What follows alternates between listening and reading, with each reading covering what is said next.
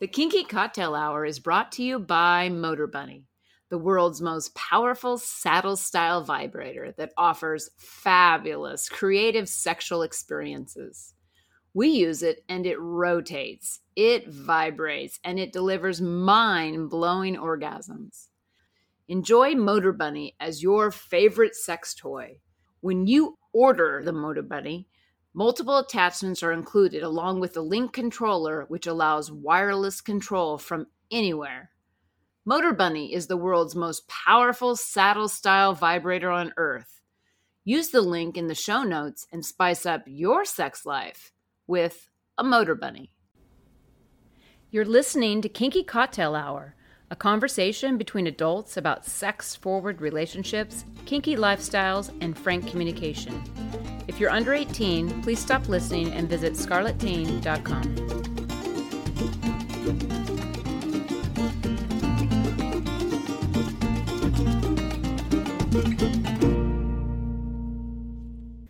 I'm Lady Petra, and my pronouns are she, hers, and we.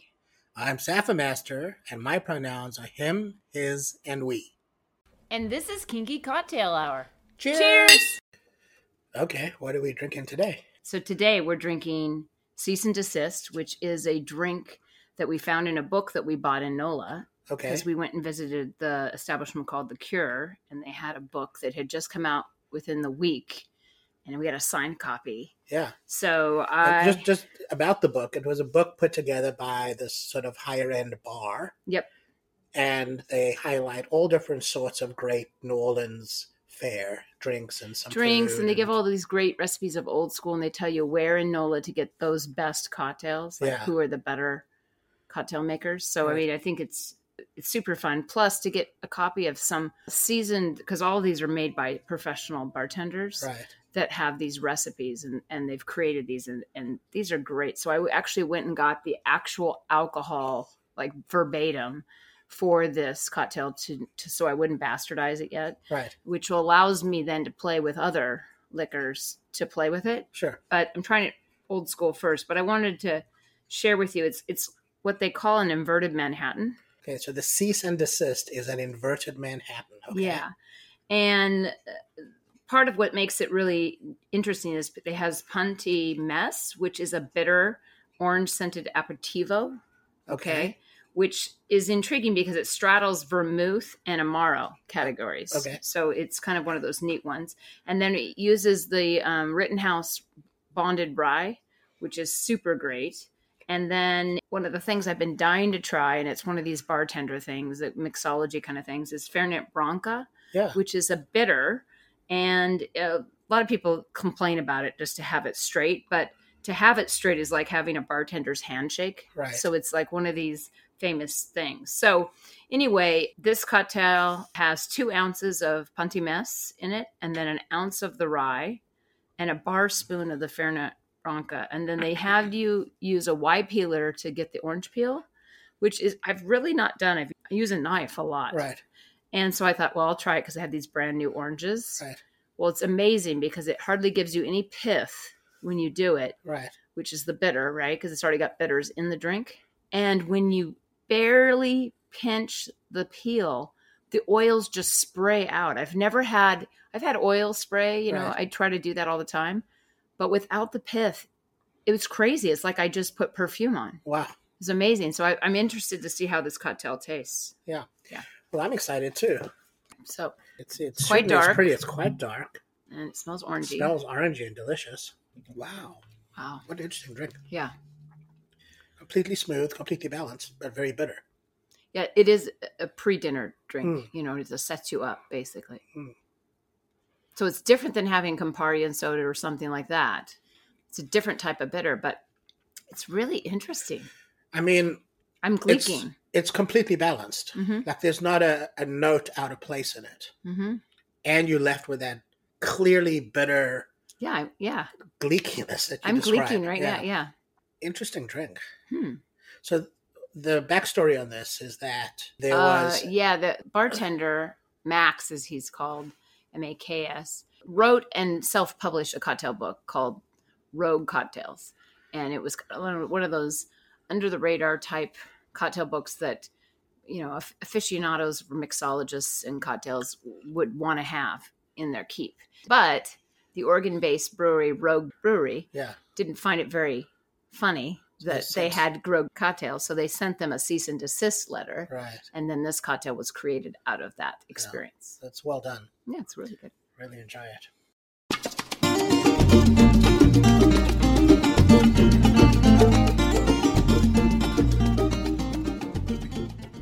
The Kinky Cocktail Hour is brought to you by Slub USA, the world's strongest, most powerful male masturbator. Visit Slub USA at slub, S L U B B USA.com. Today's conversation is brought to you by WeMinder, a behavior chart app for kinky couples like us. Learn more at WeMinder.app. Story of O, Chapter 3, Part 8. Yep. It's our Part 8. Yep. The chapter is called Anne Marie and the Irons. Right. And now we understand what that is. Oh, of course. yes, we get a good picture of it. It turns out that in this writing, the time frames are very compressed Very. because we learned about the piercing in Like the how they were previous going to section, do it. But then all of a sudden, in this paragraph, she's already She's been already pierced. pierced. But And they're remember, picked not this is a one. 10 day stay. Yeah, not one but two rings. right. in her. And, you know, these are big rings and they've sewn her labia together. Well, yeah. Each side of her labia is because it's such a big hole. Such a big hole, right? Right. And so the sense we both have is that the kind of time frames they're talking about are just not physiologically realistic. That's why she probably didn't even write about yeah. She didn't her know. being pierced because she didn't 1950, know. She didn't know. And the healing time, 10 days? Are you Yeah. kidding me? No. All right. Uh, no, not Yeah. happening. Yeah. No, just biologically it's not happening. But what this paragraph gets to is that it's now time for her to get her permanent rings. It turns out the rings Right. that she has been placed, both rings, one and two, are temporary. They're placeholders. So what I'm visualizing, and maybe you have a different picture in your mind, I'm visualizing rings on one side of one labia. No, she said both on both sides. I don't think so. So that was that's why I think we- I think we're seeing a little bit different. So I think she has a piercing on each side of her lips, labia lips, and that there's a piercing there. and I think she has a piercing on one side of her lips with a, r- a chain that has two links with the disc hanging down, and, and that's just possibly. yeah. possibly. So that's just the image I have in my mind. yeah, yeah, Okay, so what happens in this section is she's told that Sir Stephen's coming tomorrow Mhm. to place the rings, Mhm. and so Anne Marie brings O to her bed, hmm and at dawn basically has O eating out her pussy while she comes to the rising of the sun. right.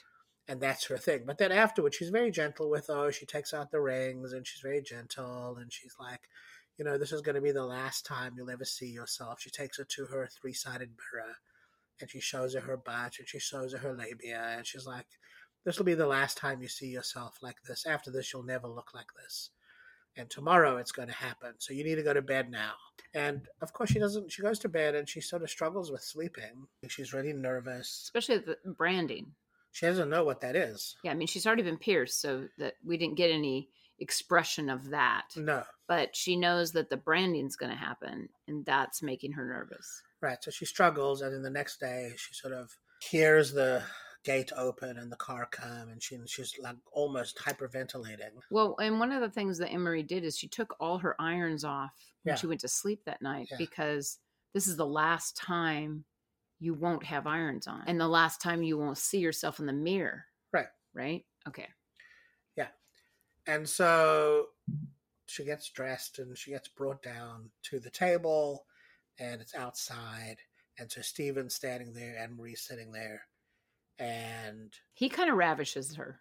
well, he, a little bit like he just he does. He kind of throws her on the table and kind of caresses her and kisses her and he's kind of ravishing her. yeah. a little- I got the sense that it was a little more gentle than ravishing, Well, yeah. you know.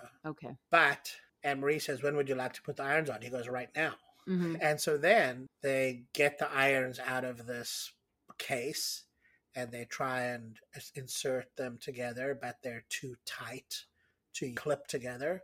So they send one of the girls off to go get a hammer and they use the table as an anvil Mhm. to hammer these these rings shut. So the question is is there a ring on both sides or a ring on one side? So I originally thought that, right? But I think it's two links, yes. not two rings. yes. And those two links have to come together to create the piercing for her. Mm. And it, they are real particular about saying the gold inlay is against her thigh Yes. side. And the inscription It's with hanging her down. name and Sir Stephen's name is on the inside. So it's almost like if you think about cows are tagged on their ear. They're not Right. tagged on both ears. They're tagged on one ear usually, right. So it's the same thing. If someone was to use O or something of that nature at Rossi, when they get access to her pussy, they see obviously the chain, but they see the inscription of who she's owned by, Right. kind of thing. So I kind of that's kind of a foreshadowing kind of thing. I think is we're, we're going to be addressing that later. I think that's right. And so it, I don't think it's they're not looking for a uniform look. They're just it's property. Yeah. They're marking the property. So I need a tag down there to say this is my area. My slut. Yeah. Yeah. And so then they say, okay, now it's time to get branded. When would you like to do that? He goes, right now. So right. He's Mr. so- Anxious guy. so he carries her into the Well, room. and cuz she's she's sort of nervous. she's She's shaking. Well, after they anviled, like Yeah. we didn't get any of her reaction in that, No. right? She's nearly collapsing. right. She's sort of faint.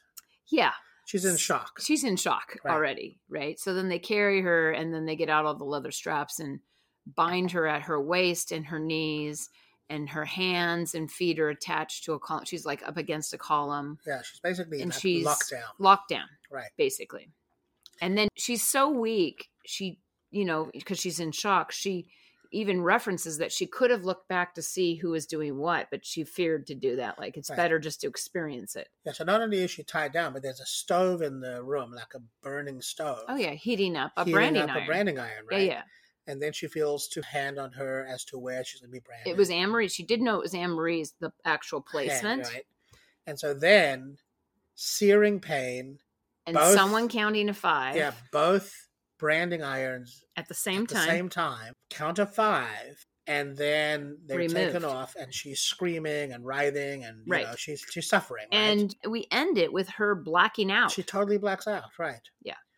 So this is a very different experience now. So this has gone from you know she's potentially a used slut. Mhm. She's a slave in the sense that she's raped and she's and she's used collared and because she's they've collared. got they've got her in irons in, in, In a, a ring. ring, Yeah, right. so there's that going But on. this is a different level. Well, Oh, this is of- all him owning her. Now, this is a big difference in intensity. Mhm.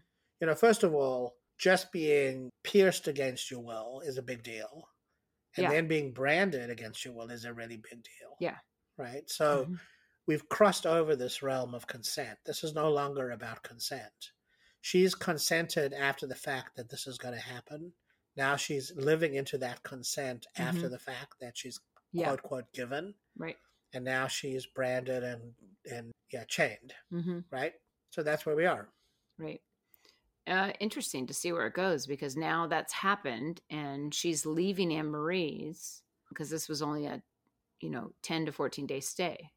I'm just again going back to the 10 to 14 day stay. Yeah. The writer It's the really wri- the writing is missed a the big whole mess. opportunity to describe the piercing of O because I frankly think she had no reference point for that, like no, No. way to conceive it. Yeah, It yeah, was too far out there. yeah. There was another. She was trying to impress her lover when she wrote this, but she was unable to describe what she was. the detail. Yeah. yeah. There was another reference to the girls going to back to Rossi, hmm and the foreshadowing there is that Anne Marie. Well, uh, Anne Marie owns Claire, who's, who's going back to Rossi, but We don't know that about It's Yvonne possible that or Colette. yeah, it's possible that O is going to be returned to Rossi as an owned. Yeah, because they slave. kind of share that. Like, oh, yeah, Yeah. I'm, in two days, I'll be going back to Rossi. right. oh, are you not owned? No, no, Anne Marie owned. And Anne Marie spoke up. No, no, Yeah. I own her. And so that's a foreshadowing of, yeah, they just send their sluts. It's part of the club, the Rossi Club. Right. So if you think back to the beginning, Mhm. when she first went there, she was attended to by all these girls. So where did they come from? Right. Right. yeah, exactly. Right. And I don't know if in the place she was at in Rossi, because she never referenced it in the book, that those other girls hadn't yet been pierced yet. No, we didn't hear right? anything. We didn't about hear their anything thing. about that. Like she Right. saw a branding on someone. No, no. This might have been a, a a separate stable of girls or women, I should say, not girls, but women who were being determining whether they were slut material or whatever whatever was determined by whoever was bringing them there right. that uh, this is the direction. But again, I say this one more time. What if a whole bunch of those were Sir Stephen's people? We don't know. We don't know. Yeah. Mhm. Interesting. I mean, It didn't seem like Anne Marie had dealt with Sir Stephen in this st- way, like it was his first rodeo. no. It didn't seem like like Anne Marie was saying things matter of factly, like he knew that You those do. were the Yeah, next yeah, things. Yeah, yeah, yeah. No, I think that's right. Well, We'll it's see. interesting. Yeah, I don't know where this is going to go, but you know, she's she's been effectively captured as a slave at this Mhm. point because there's no real consent conversation occurring. One thing she did notice, and this uh, this is something else I want to pick, let's look for in the reading, is she said right after before she blacked out and was just branded, she remembers looking at Sir Stephen and seeing a ghastly expression on his face. Right. That's interesting.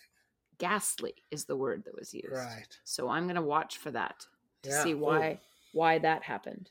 fascinating. That's it for today. If you're interested in kinky relationship coaching, online domination, or if you'd like to sponsor the pod to keep it going, please visit our Patreon website at Lady Petra Playground. You can reach me via email at ladypetraplayground at gmail.com. Our music is composed and performed by Roger Ferguson, who can be found at rogerfergusonmusic.com. Till next time, cheers!